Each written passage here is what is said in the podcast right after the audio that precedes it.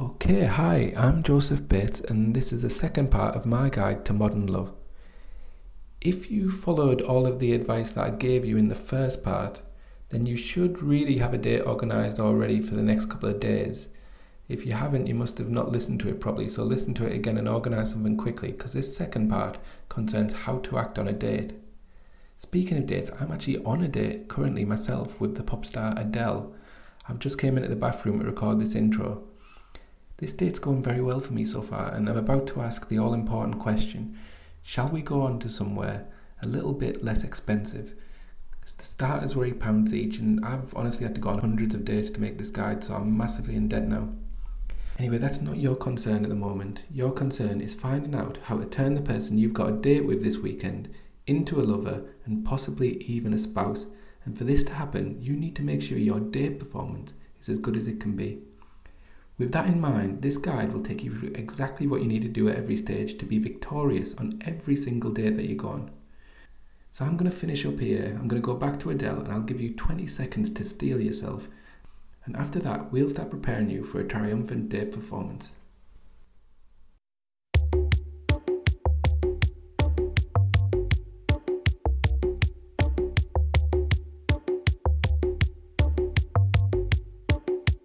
Welcome to Joe Bates Explains It All. Part 1 Where to Go on a Date. So, before we get started on how you should act on a date, you need to know where to go. There are two choices available to you the restaurant or the cinema.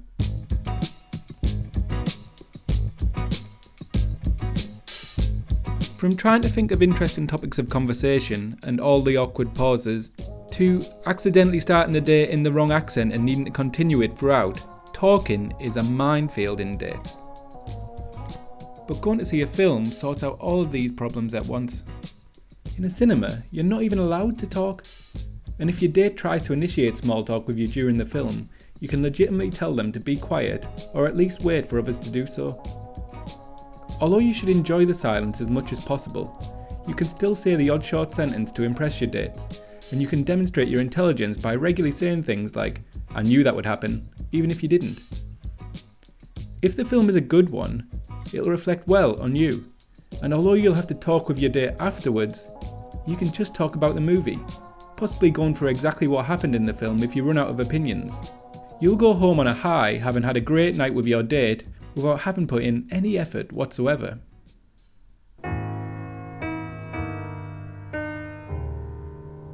But there is a huge risk going down the cinema dating route. When you've been on five dates with someone, that person is now your partner, and if all your dates have been cinema dates, you're now in a relationship with someone you know absolutely nothing about. The first few months will be okay, as you continue to go to the cinema and watch films and box sets at home to keep the relationship going. But there are only 14 good films and 5 good TV shows.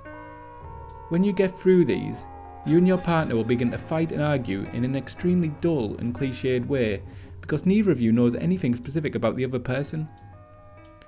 When your partner storms out of the house forever, those great nights at the Cineworld will seem like a long time ago. So, cinema dates are a very risky option, but what about restaurants? Well, unlike the cinema, you probably can't sit in silence for two hours, so you're going to have to do at least some talking with your date. And there are other potential risks, such as food poisoning or getting into an argument with the waiter. But despite these major issues, the restaurant date is still a better choice than a cinema date for several reasons. The principal reason is practical. After a date in a restaurant, you'll have already eaten, and therefore you don't have to prepare yourself a meal or order an expensive takeaway when you get in. You also have a huge choice of date venue, especially in somewhere like London where every single place is a restaurant and relatively few places are cinemas.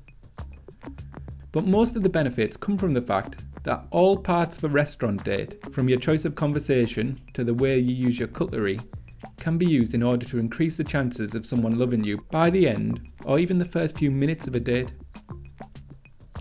And that's as good a place to start as any to begin talking about how you should act on a date. Part 2 First Impressions. It's the classic date dater's tale. You're sat down, eagerly awaiting the arrival of your date, but when they do arrive, they look very little like their profile picture. To them, it's just good dating practice to put up a photo of themselves looking nice, but their deception can feel like an early setback and put you in a foul mood for the rest of the night. There is a way to avoid this though, and that is by simply not looking at your date's picture beforehand, thus removing the chance that you'll be disappointed. If you're on a budget, this can be done by simply placing your hand over it, but if you've got the resources, you can print stick something specific over the bit of the screen where their picture would appear.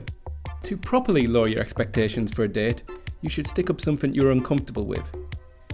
It could just be a word or a concept like the future, but for best results, go for an image you find genuinely scary, a scene from a disturbing horror film, for instance, or a H.P. Lovecraft style unspeakable beast.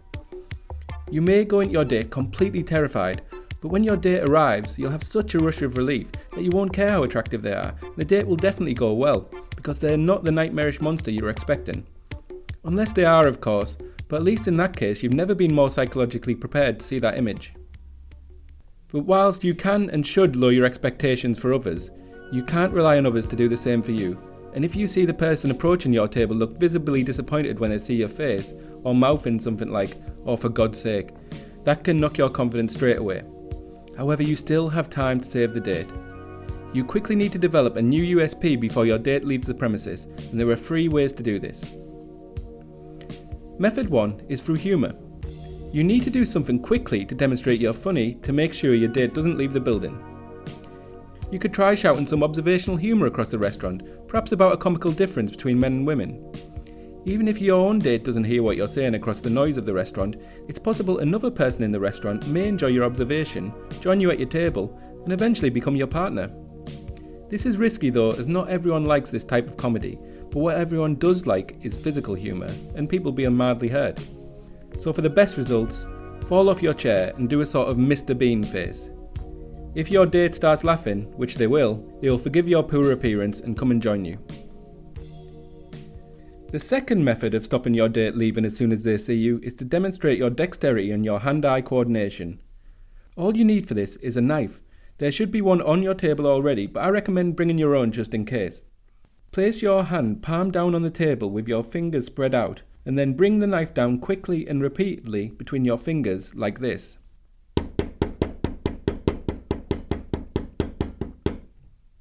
It has to be quick though, because doing it slowly like this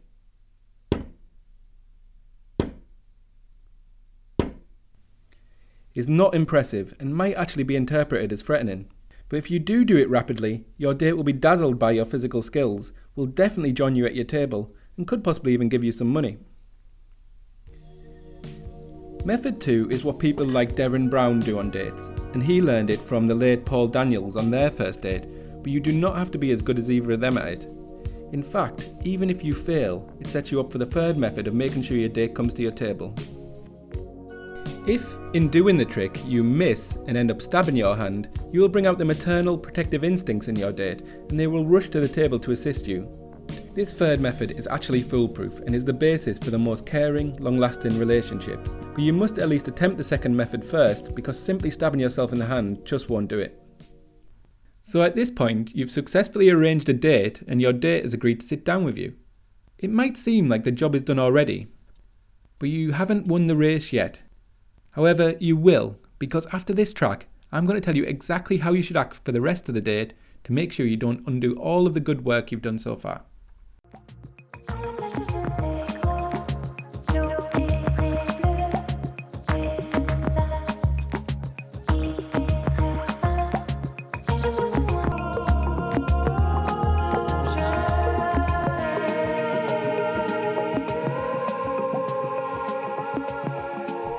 Welcome back to Joe Bates Explains It All.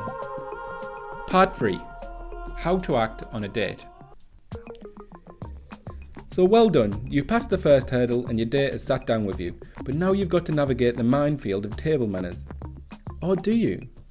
In the past, people obsessed over etiquette, but the relationships that I have had that were built solely on shared good table manners were not good ones.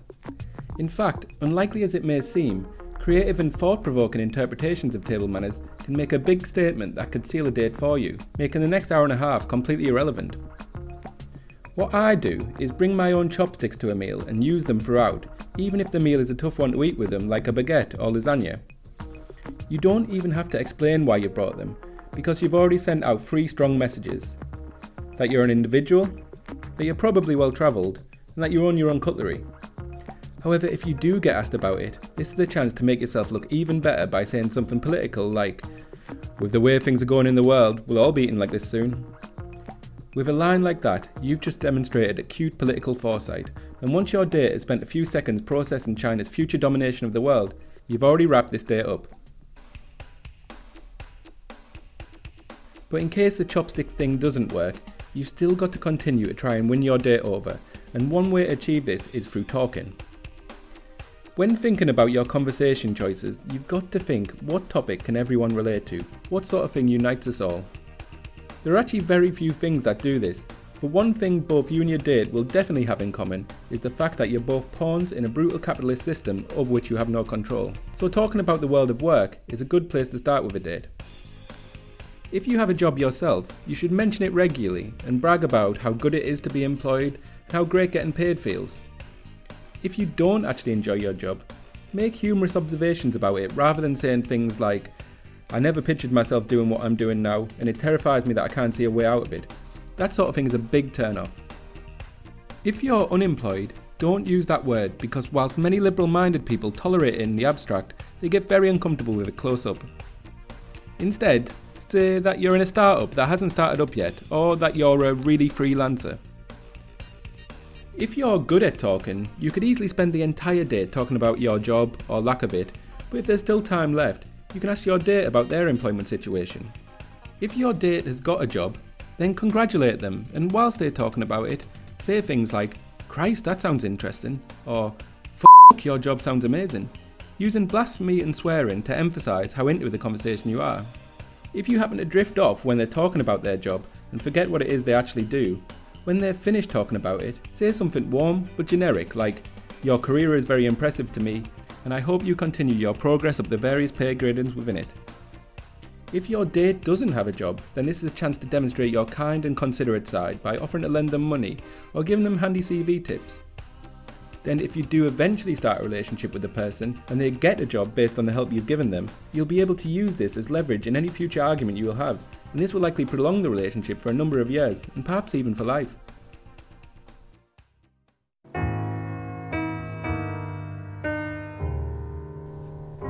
However, no matter how good your conversation topic, things can go wrong. On my dates, I tend to do a lot of bus and general public transport talk. Most times, this conversation works out brilliantly, but once I was talking about the number 37 bus and how, despite it saying on the timetable every 8 to 12 minutes, I never wait less than 15 minutes, and that I found this confusing and frustrating. And I often wondered if the drivers of the 37 bus were all mavericks who'd been moved off of the route because of their poor performance. It was very interesting, and it was clear by the amount I was perspiring that I was very passionate about it. But the eyes of my date glazed over, and they just shrugged when I asked them their opinions about the 37, and whether they had any bus routes that particularly aggravated them. I'm sure everyone can relate to this awkward silence on a date, but there is a thing you can do when this happens. After you try a conversation that doesn't go well, immediately look very defensive and ask the question, Well, why don't you think of something to talk about then? After all, it takes two to tango, and by saying this, you'll make them feel guilty and put the ball in their court, rendering your extended bus monologue a distant memory. They'll admire you for reminding them of their conversational responsibilities and you can sit back and enjoy your food whilst your date does the hard work for the rest of your time together. So, after all the good work you've done so far, you might think the date is wrapped up, but then the bill comes. Before feminism, this used to be the most straightforward part of any date because the rules were very clear. The man would have to pay the full amount. There were some obvious issues with this etiquette, particularly with dates between two men, which often ended in a restaurant receiving double the amount of money stated on the bill. However, it was at least a clear system, and now the issue is much more tricky. Whether you're a man or a woman, you can still try to pay the full bill, but the person may be insulted at the insinuation that you think they can't afford to feed themselves. So I'd say don't pay the full bill in case the person kicks off, but then how do you show that you're a generous person? Well, you could just say that you are, that might work, But a better way is to simply pay more than your fair share of the bill. This tells your date that you are kind and free with your money, but also that you don't think of them as a complete charity case. With this in mind, I often start dates by telling my date that I'm happy to pay for a starter if they want to get one. If they don't fancy a starter, I offer to pay for two thirds of the overall bill at the end of the meal, or three fifths of the bill if it's really expensive. Mathematically, this can get very complicated, but the lifetime of happiness this gesture could help you get is worth the 10 to 15 minutes it takes to work out the exact amount you need to pay. Well, that's covered everything from first impressions to paying the bill. With all that, you're nearly ready to go on the best date of your life. But before you do, we've just got three quick questions from listeners. One relates to having panic attacks, one relates to going to the bathroom, and one relates to the restaurant Nando's. So if you don't have any interest in any of these things, feel free to turn off now and go on your date. But if you do, here's the first question from Sally, who says, I get so nervous on dates that I feel like I'm having a panic attack. What can I do to stop this? Well, Sally, the first thing to ask is, do you want to stop this or can you make it a positive thing? Tony Soprano from the TV show The Sopranos had regular panic attacks and he was a very popular character and he had many sexual partners. But if you're not like Tony Soprano in any other way, Sally, or your date doesn't understand the reference, then the simple way to stop the nerves and the panic attacks, just like outside of a date, is through the steady consumption of alcoholic drinks. There's a reason most dates take place in Wetherspoons, because the drinks are cheap enough that you can drown out the voice from the very core of your being, telling you that going on a date is the most horrible and awkward experience in the world, and that you should run away immediately. If you drink enough, it won't be an issue. So, Sally, it does sound like you haven't been drinking enough, or perhaps that you don't drink at all. Well, this might sound like the wrong thing to say, Sally, but you're going to have to start because there's no way around it, and all the advice that I've given so far in this guide has been given with the assumption that you're already at least on the way to being drunk. Okay, so that's Sally's problem solved. This is Mike from Bournemouth, and he's written to me asking, Can I go to the toilet? The email actually doesn't say whether this means on a date or not. Uh, Mike, if you're just asking me in general, of course you can, you don't need my permission. But if you're asking about whether you should use the toilet on a date or how often you should use it, it's actually a tricky one. If you are able to not go to the toilet throughout the entire date, you're demonstrating both physical and mental strength, particularly if you're drinking a lot of alcohol, which I've just said is absolutely essential. However, it's hard to be sure that your date's going to be picking up on this, so you may have to force it into the conversation at some point. The best time for this is when they go to the bathroom themselves. Just say something like, Oh, I haven't been for hours and I'm not going to go for a while yet. When you say this, your position as someone in complete control of their bodily functions will be cemented in their mind, and this is a huge turn on for most people. So that's Mike sorted, and now lastly, it's Paul from Doncaster who's writing in about his dating problem. He's already been on dates, but he's having a bit of a problem with it. So here we go. I've been dating a girl for over two years now, but it's been very difficult to make the move onto the next level. We go out for dinner at the same place every Tuesday. Whenever I hint of the possibility of developing our relationship to the next level, she quickly changes the subject. I really like her, but I find this frustrating, and what's more, the restaurant we go to, Nando's, is actually where I work, so it hasn't been fun for me eating there on such a regular basis. What do I do to convince her to do other things with me? Paul, that does sound frustrating, and it certainly can be difficult to move a relationship to the next level, but in this case, I really don't think you want to do this, because this girl is clearly only using you for your staff discount. There are loads of people who take advantage of lonely single people in this way. The telltale signs are like in your case, only wanting to go on dates in the place where you work, and also discouraging you when you make a suggestion that you're looking for a job in a place that doesn't serve food. Paul, I'd say don't stand for it let her go, and rewind back to the beginning of this guide for all you need to get yourself someone who isn't only interested in you because you can get them 25% off Portuguese chicken.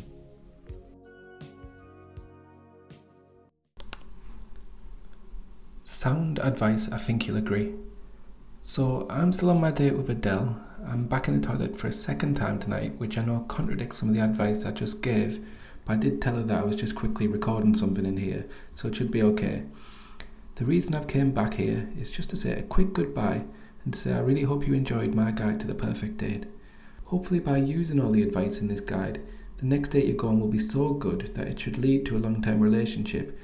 And really, you shouldn't have to put much effort into that relationship because the memory of this first date performance will shine bright for a very long time. Realistically, then, you don't actually need too much more from me, but do keep a lookout for part three, which will deal with a very, very unlikely chance that things go wrong during your relationship. Thanks again, I've been Joseph Bates, and all the best on your next date.